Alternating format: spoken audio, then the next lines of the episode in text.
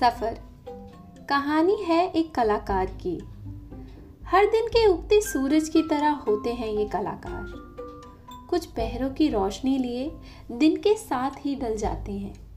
ना रोशनी पे हक होता है, ना ही अंधेरे का संसार। एक मुस्कुराहट के साथ खुशियाँ बांटकर सबको मोह कर अपनी ज़िंदगी गुजार देते हैं। ये कहानी मेरी है। और हर उस कलाकार की जो सिर्फ़ खुश रहना चाहता है, उन्हीं खुशियों को सबसे बांट कर नमस्ते, मैं प्रियंका बरुआ। ये सफ़र मेरा है और आपका भी। आइए, इस सफ़र को साथ तय करते हैं और जानते हैं एक कलाकार की अनसुनी कहानी।